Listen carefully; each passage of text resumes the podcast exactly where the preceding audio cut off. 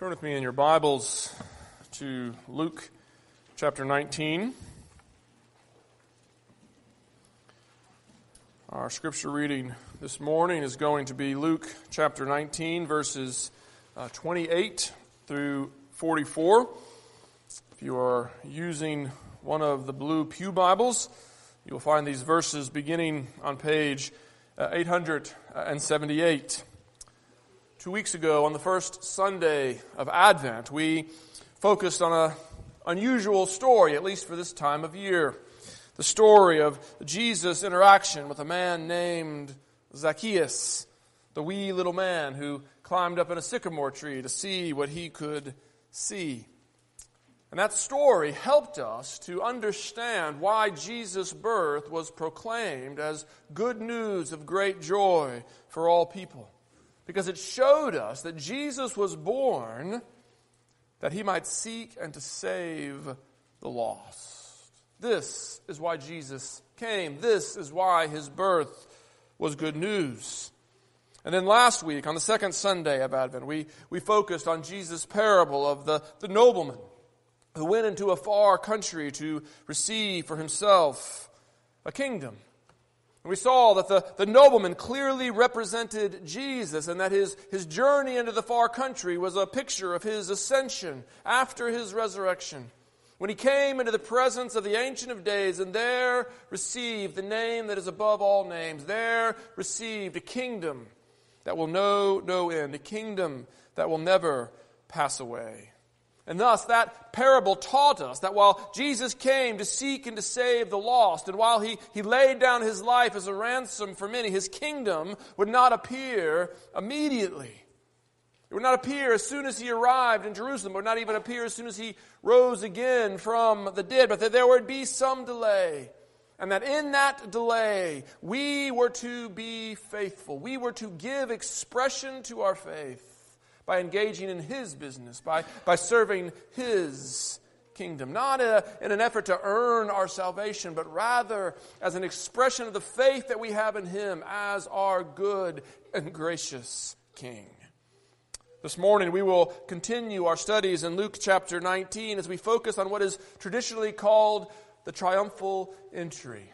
And again, this is a strange passage, at least for this time of year. It's familiar, we know it, but, but we're used to hearing this passage proclaimed on Palm Sunday because that's the day that these events took place. But I hope to show you this morning that by anticipating Palm Sunday, we actually better understand what Advent is all about. And so let us read it together this morning. Luke chapter 19, beginning at verse 28. This is the very word of God. And when he had said these things, he went on ahead, going up to Jerusalem. When he drew near to Bethphage and Bethany at the mount that is called Olivet, he sent two of his disciples, saying, Go into the village in front of you, where on entering you will find a colt tied, on which no one has ever sat. Untie it and bring it here. If anyone asks you, Why are you untying it? You shall say this The Lord has need of it. So those who were sent went away and found it just as he had told them. And as they were untying the colt, its owner said to them, Why are you untying the colt? And they said, The Lord has need of it. And they brought it to Jesus. And throwing their cloaks on the colt, they set, they set Jesus on it. And as he rode along, they spread their cloaks on the road. As he was drawing near, already on the way down the Mount of Olives, the whole multitude of his disciples began to rejoice and praise God with a loud voice for all the mighty works that they had seen, saying, Blessed is the King who comes in the name of the Lord, peace in heaven and glory in the highest. And some of the Pharisees in the crowd said to him, Teacher, rebuke your disciples. He answered, I tell you, if these were silent, the very stones would cry out. And when he drew near and saw the city, he wept over it, saying, Would that you, even you, had known on this day the things that make for peace, but now they are hidden from your eyes. For the days will come upon you when your enemies will set up barricades around you and surround you and hem you in on every side and tear you down to the ground, you and your children within you. And they will not leave one stone upon another because you did not know the time of your visitation. This is the reading of God's word. Let us pray and ask for his blessing upon the preaching of his word here this morning. Father God, we do ask that you would be with us as we turn our attention to your word this morning. We ask that you would open our hearts and our minds to, to understand and to receive your word, and that you would strengthen our wills to, to submit to it and to bring forth its fruit in our lives. This we pray in Jesus' name. Amen.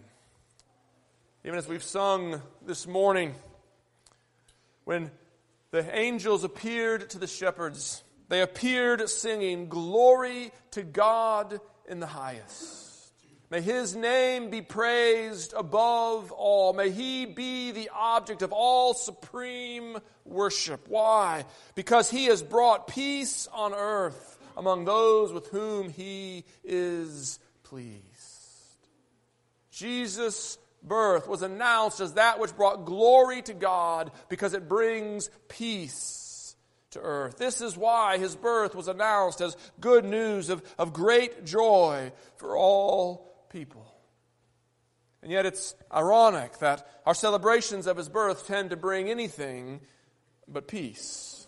I don't know about you, but, but peace isn't the word that I most normally associate with, with this season of the year. My son had a basketball game in Chattanooga yesterday, and so we wisely, foolishly, however you want to look at it, decided that we would run a few errands after the game, and we went in the general vicinity of Hamilton Place Mall, and it wasn't peace inducing. It wasn't peaceful as we, we sat in traffic for, for what seemed like forever to go a quarter of a mile.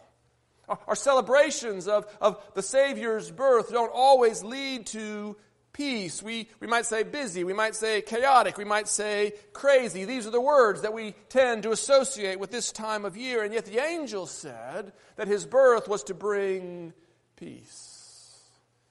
What did they mean? Obviously, they weren't talking about the craziness of our daily schedules. Although, if we're honest, the chaos in our schedules is related to the peace they were talking about. And the chaos in our schedules may be a sign that, that we don't know that peace as well as we ought. And so, what I want us to do this morning is I want us to ask what is this peace that Jesus brings, and how do we receive it? How do we enter into this peace that so often eludes us? And in fact, this is the very question that Jesus is addressing, that he is, he is answering as he rides triumphantly into Jerusalem. So let's look at it together. And the first thing that I want you to see this morning is simply that, that fact that, that Jesus is riding into Jerusalem. We, we see it there in, in verse 28. It says, when he had said these things. And so he's, he's at Zacchaeus' house. He is in Jericho. And, and he has been telling these parables. He's been teaching about his, his coming kingdom and the salvation that he, he brings. And as he says these things, when he's finished saying these things, he, he goes on. He goes on from Jericho, headed towards Jerusalem. And that shouldn't come as a surprise to us. If we've been paying attention, we, we realize that Jesus has been headed to Jerusalem for some time. Back in chapter 9, Jesus told his, his disciples that this is where he was going to go. In fact, he, he said it more emphatically than that. Jesus didn't just tell his disciples that they were on a trip to Jerusalem, but he, he told them that he was setting his face to go to Jerusalem. He was resolving to go, and he was resolving not to be diverted. He would not be turned to the right or to the left. He is going to Jerusalem. There is nothing that is going to prevent him from coming there. And in fact, Luke chapter 9 through 19 tell the story of his trip. We, we call it the journey to Jerusalem. And so when Jesus finally comes to Jerusalem in, in chapter 19, it is not by chance. It is, it is not an accident. It is, it is not a whimsical decision, but rather Jesus' arrival in Jerusalem is the result of a considered and deliberate decision. And what's more, Jesus makes that decision knowing exactly what is going to happen to him when he gets there. Jesus is not going to be betrayed in, on, in Jerusalem, and he is not going to be condemned by the authorities and think to himself, if only I would have known, I would have stayed away. If only I would have known this is what's going to happen, I would have gone somewhere else for the holidays. That's not what Jesus is thinking. We, we do that. When, when things go badly, when things don't go the way that we expect, we think, if only I had known. If I had known it was going to take 45 minutes to get out of the mall parking lot, I might not have gone there. If I, if I had known that, that this was going to happen, if I had known that that was going to happen, I might have done things differently. That's what we think. But Jesus is in for no such surprise. He knows exactly what is going to happen when he gets to Jerusalem. And He's been telling his disciples along the way. Look with me back in at chapter 9, verse uh, 21. Turn back to Luke chapter 9. Verse 21. In Luke 9, uh, the, the previous paragraph, verses 18 through, through 20, Peter has, has just confessed that, that Jesus is the Christ of God, that he is the Messiah. They, they finally get it. In fact, that is the climax of the first nine chapters of this gospel. For the first nine chapters of this gospel, the question has been asked Who is this child whom angels sing? Whom is this child who, who sits upon Mary's lap? Who is this one? And, and Jesus has been showing us in, in a variety of ways that He is the Christ. He is Emmanuel. He is the Son of God come in the flesh to be with His people. He is the promised Savior. He is David's greater son. He is the seed of Abraham. All of the promises of the Old Testament find their fulfillment in Him. Remember, it's how he began his ministry, speaking in his own synagogue, saying that, that the passages in Isaiah which speak of the coming Savior of the Lord, that they are fulfilled in him. This is what the whole first half of the, the gospel has been about, that Jesus is the Messiah. And finally, Peter confesses it. It's the, it's the climax of the first nine chapters. And as soon as the confession is made, Jesus charges them to tell no one. All right, now that you get it, don't tell anyone. And we're caught off guard. We, we don't understand. Why would, why would Jesus tell them to, to be quiet? Why would he tell them to keep this news to themselves? It's because he knows what they don't know. He understands what they don't understand. And he says, Now that you know that I'm the Christ, now that you know that I'm the promised Savior, let me tell you why I came. Let me tell you why I'm here. And he says to them there in verse 21 the Son of Man must suffer many things and be rejected by the elders and the chief priests and the scribes and be killed. It's not what Peter was expecting. It's not what the other disciples were uh, expecting when they confessed him to be the Christ. And that is why Jesus tells them to be quiet and to listen you don't yet understand what you think you understand. You need to understand the full story. And really, throughout the rest of the journey, Jesus is, is trying to show them what type of Messiah he is. He's, he's trying to show them what it is that he has come to do. And, and he tells them again in verses 43 and, and 44, Jesus says to his disciples, Let these words sink into your ears. You may not have used that exact phrase, but, but you've had that tone with your kids. Let these words sink into yours. I've said it a million times before. I'm going to say it a million times again. You need to hear this. You need to listen. This is important. Let these words sink into your ears. The Son of Man is about to be delivered into the hands of men. You see, Jesus knows that his disciples are slow to understand, and so he says it again with emphasis. Let these words sink into your ears. The Son of Man is about to be betrayed and killed. He says it again in, in chapter 18, verses 31 and 34, this time making it clear that what is going to happen is going to happen when he gets to Jerusalem. In chapter 18, he says, See, we are going up to Jerusalem, and everything that is written about the Son of Man by the prophets will be accomplished. For he will be delivered over to the Gentiles and will be mocked and shamefully treated and spit upon. And after flogging him, they will kill him. And on the third day, he will rise. So, what do we see as we, as we look through these, these chapters? We see that Jesus knows exactly what is going to happen to him when he gets to Jerusalem. He is, he is not ignorant, he is not naive. He knows, and yet he goes there on purpose. He has set his face to go to Jerusalem. The question is why? Why is Jesus going to Jerusalem when he knows what is going to happen? And we find our answers in the next few verses. Look back with me at chapter 19. Look at the instructions that, that Jesus gives to his disciples in verse 29.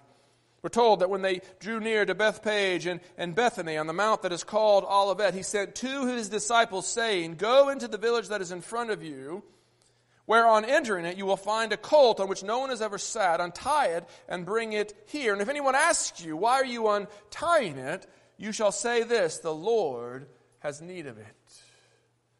These are pretty specific instructions. Jesus is, is telling them, listen, you're going to go into the village, you're going to find uh, the donkey, a, a, donkey on which no one has ever sat, and you are going to take it and you're going to bring it to me. And, and while you're doing that, someone's going to ask you, why are you stealing the donkey?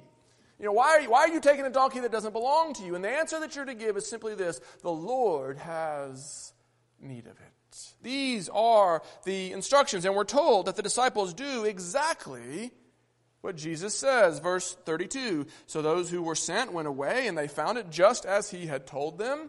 And as they were untying the colt, the owners said to him, just as they, he had predicted, Why are you untying the colt? And they said, The Lord has need of it. And so Jesus gives them these very specific instructions, and they, they do exactly what he tells them to do. And it is, it is their following of these instructions that leads to the events that we call the triumphal entry. Look with me at verse 35. It says, And they brought it to Jesus and throwing their cloaks on the colt, they, they set Jesus on it, and as he rode along, they spread their cloaks on the ground. And as he was drawing near, already on the way down the Mount of Olives, the whole multitude of his disciples began to rejoice and praise God with a loud voice for all the mighty works that they had seen, saying, Blessed is the King who comes in the name of the Lord, peace in heaven and glory in the highest. So Jesus gives instructions. The disciples follow the instructions, and it is those instructions that lead to the events of the triumphal event, lead to Jesus riding into Jerusalem on the donkey, being praised by his disciples. So, what's going on here? Well, the obvious thing is that this is not a spontaneous event.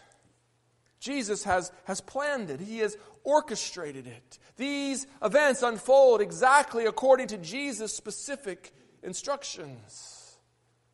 But why is Jesus so specific here? Well, He's specific because these events fulfill an Old Testament prophecy. These events fulfill a, a prophecy found in Zechariah chapter 9.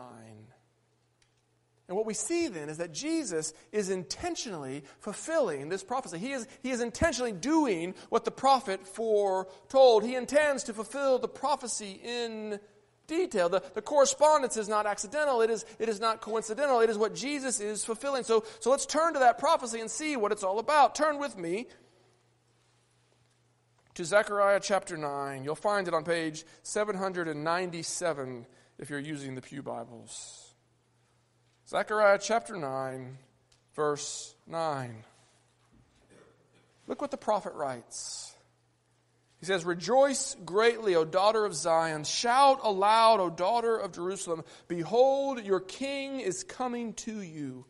Righteous and having salvation is he, humble and mounted on a donkey, on a colt, the foal of a donkey.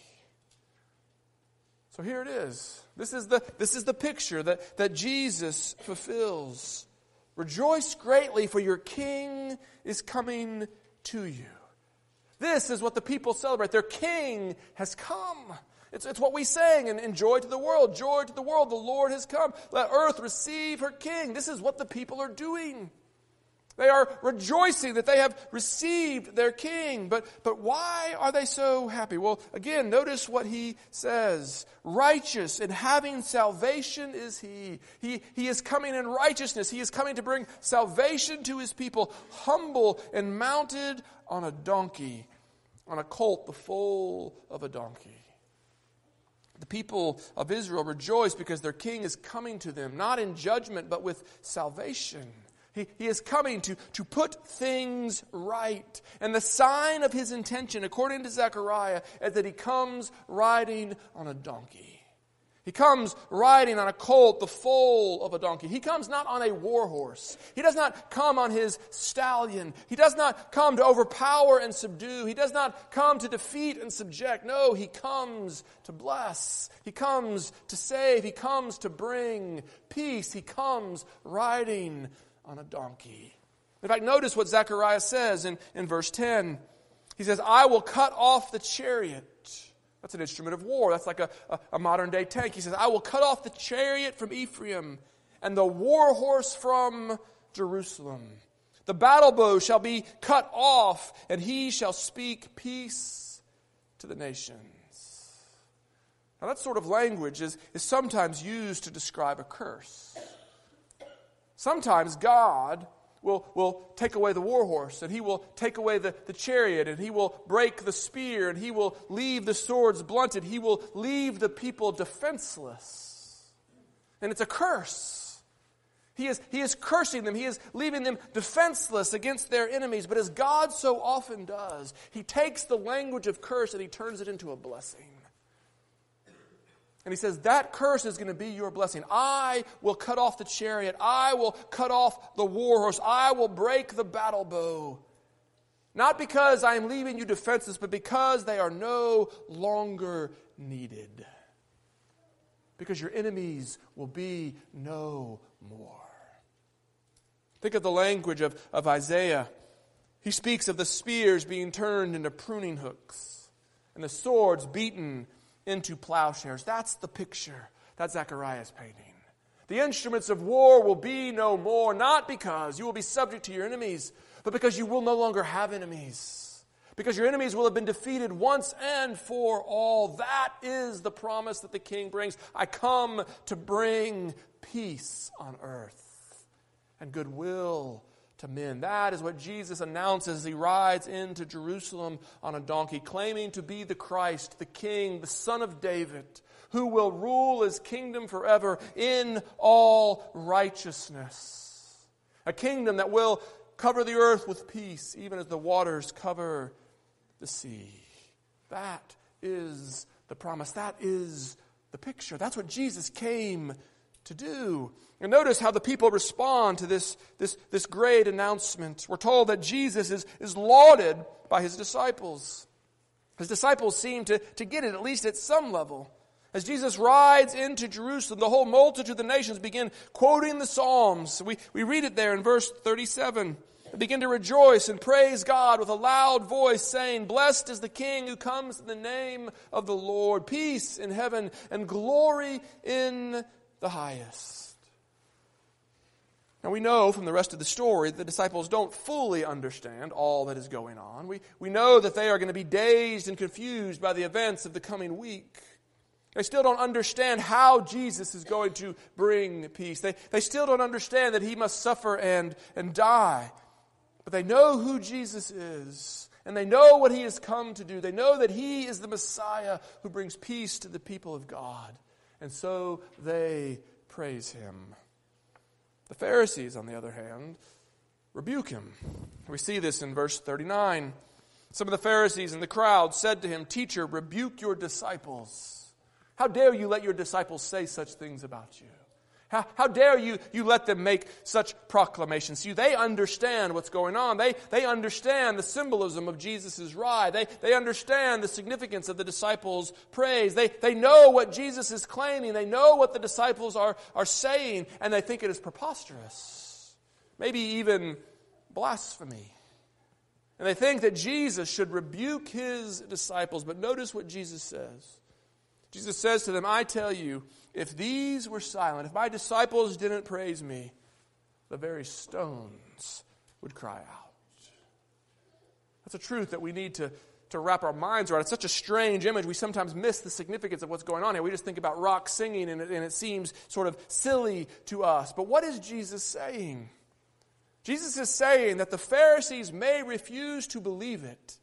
They may refuse to believe what is being proclaimed, But their unbelief doesn't make it untrue. Even if we do not acknowledge the truth about who Jesus is, all creation will proclaim the glory of his name. Our unbelief in no way determines whether or not he is who he claims to be. And this is a point that needs to be emphasized in our day. Truth is. What we believe either accords with the truth or it doesn't. But what we believe in no way determines the truth. The truth is. Truth is not determined by polls. It is not determined by surveys. It is not determined by what you like to believe or how you like to think. Truth is. And the truth is, Jesus is Lord. Jesus is king. You may or may not acknowledge him. And we, we saw the consequences of such decisions last Sunday. You may or may not acknowledge him, but he is your king. He is the one who rules over your life. And you will one day be called to give an account to him as your king. And so Jesus tells the Pharisees simply listen, you can make my disciples be quiet, but you cannot silence the proclamation of my praise, for I am the king. And if they do not worship me, all creation will proclaim my glory. And so the disciples laud him, the Pharisees rebuke him, and finally the people of Jerusalem reject him. They're, they're excited when he draws near, but in the end, they end up rejecting him because he's not the Savior they were looking for. We, we see this in, in verse 41. As Jesus draws near to the city, he weeps. Why? Why does Jesus weep? Well, look what he says. Jesus weeps over Jerusalem, saying, Would that you, even you, had known on this day the things that make for peace. But now they are hidden from your eyes. Why does Jesus weep? He weeps because the people of Jerusalem don't get it. They don't have eyes to see the significance of what Jesus is, is doing. They, they don't understand what is happening. And because they do not get it, because they do not see the truth of who Jesus is, Jesus says, The days will come when your enemies will set up a barricade around you and surround you and hem you in on every side, and not one stone will be left upon another because you did not know the day of your visitation. You did not know the day that God visited you with salvation. You did not know the day that He came to bring you peace. And because they do not know who Jesus is, because they will not open their eyes to see, they will know His curse instead of His blessing. For them, his coming is not a day of, of rejoicing, but a day of terror. Not a day of light, but a day of darkness. Not a day of life, but a day of death. You see, Jesus' coming is good news of great joy for all people who believe in him, for all who will receive him as King.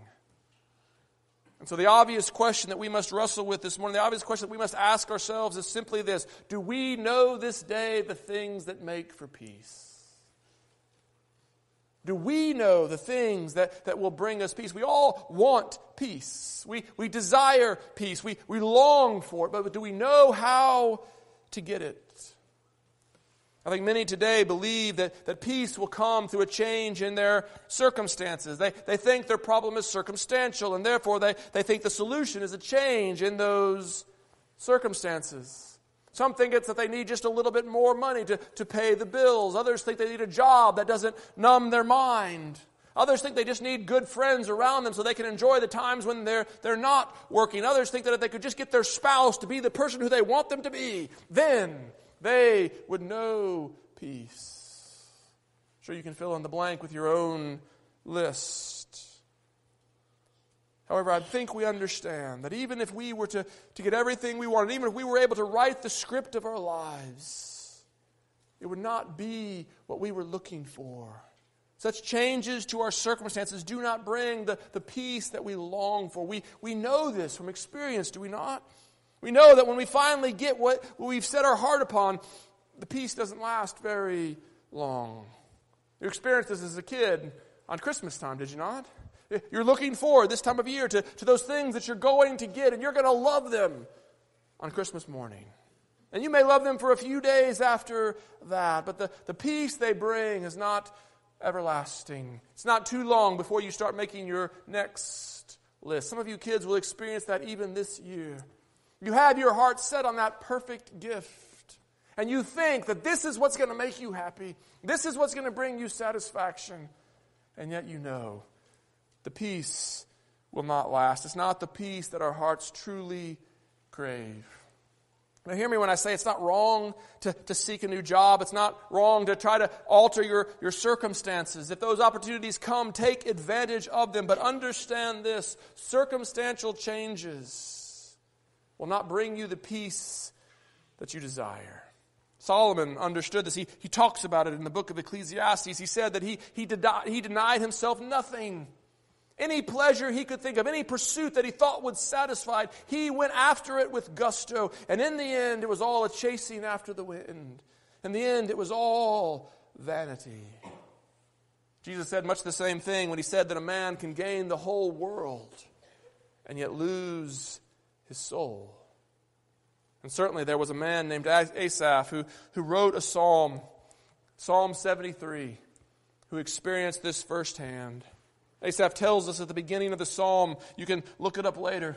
Asaph tells us at the beginning of Psalm 73 that, that he envied the wicked, that his, that his foot had almost slipped because when he looked around him, he, he saw the, the life of the wicked. He saw the way they were at ease. He saw the things that they were enjoyed. And he wondered, why don't I have that? And he thought to himself, I have kept my hands pure in vain. But then something happens. We're told that he enters into the sanctuary and he remembers. He entered into the sanctuary and he discerned their end. And so Asaph, who envied the wicked, remembers when he enters into worship, when he enters into the sanctuary. And what is it that he sees? What is it that Asaph sees in the sanctuary? Well, almost certainly what he sees is the sacrifices. He sees animals being slaughtered upon the altar. And when he sees those animals die, what does he remember? He, he remembers the end of the wicked. You see, the, the sacrifices show us that the wages of sin is death.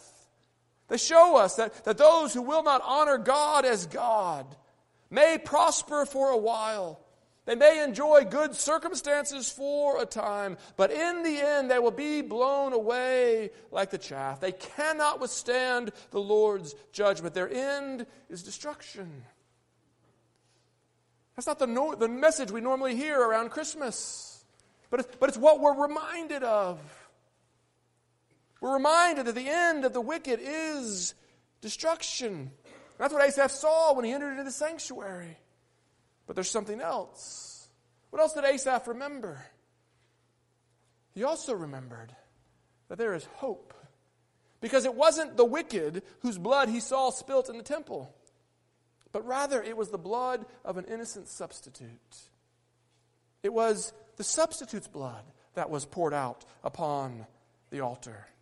And so, yes, in the temple he saw the end of the wicked, but he also saw the hope of the righteous. He saw that another can die in the place of the sinner. The righteous live not because they are righteous in themselves, not because they have established their own righteousness by their good works, but rather they live because another has died in their place. They live because the blood of the Lamb covers their sin and turns away the wrath of God. This is what Paul means when he says that the righteous live by faith. But of course, the lambs that Asaph saw being slaughtered in the sanctuary, they were but a shadow of what is necessary. The author of Hebrews tells us that the blood of bulls and goats cannot possibly take away the guilt of sins. And that is why Jesus came. It's why he went to Jerusalem knowing what was going to happen. He went there to lay down his life for us. He came to give his life as the ransom for many. He is the Lamb of God who takes away the sins of the world. His death was, was not unexpected. It was not an unfortunate accident of history. It was on purpose. It was for us. And that is the good news of Christmas. You see, it's no accident that, that the Gospels spend you know, so much of their time talking about the last week of Jesus' life. They do that because the last week is the reason he came. Why was Jesus born? He was born that he might ride into Jerusalem to lay down his life as the sacrifice for sins. And it is through his death that we have peace with God. Not a subjective feeling of peace, but an objective peace. The wrath of God is turned away. The record of debts is, is nailed to the cross. Our debt is canceled. We are justified by faith, and having been justified by faith, we now have peace with God. And it is knowing that peace that gives us peace in the present. You see, if God is for you, who can be against you? This, this season, there are probably many things on your plate, many things making you anxious, many, many things disrupting your peace, and it's not just the traffic at the mall. There are things far more substantial than that. Some of you are worried about your, your job. Some of you are worried about making ends meet. Some of you are worried about your health or the, the health of someone you love. There are, there are so many things in this fallen world. There are so many things in this present evil age that threaten our peace. And Jesus says, Do you know what makes for peace? Do you know what can give you peace even in the midst of the fiery trial? Do you know what can give you peace even as you pass through the high waters? It is that God is with you and that He is for you and that He is working for your good. But how can you know? How can you know that the Maker of heaven and earth is truly your help? You can know that He is truly your help because He did not spare His own Son, but He put Him forward as a sacrifice for our sins. And if He did not spare His own Son, how will he not also with him graciously give us all good things? That's the good news of Christmas. The good news of Christmas is that Jesus came. Jesus came as a Savior for sinners. Jesus came as the one who reconciles us to the Father. Jesus came as the one who makes us heirs of the kingdom. Jesus came as the one who lays down his life as the ransom for many. He went to Jerusalem to die that we might live. And because he did, that is why we celebrate this as good news. Do you believe that? Amen. Let's believe it together. Father God, we do rejoice in your goodness, and we thank you for your grace. And we ask that you would cause these truths to fill our hearts to overflowing, that we might proclaim the wonders of your gospel to the praise of your glorious name. We pray it in Jesus' name. Amen.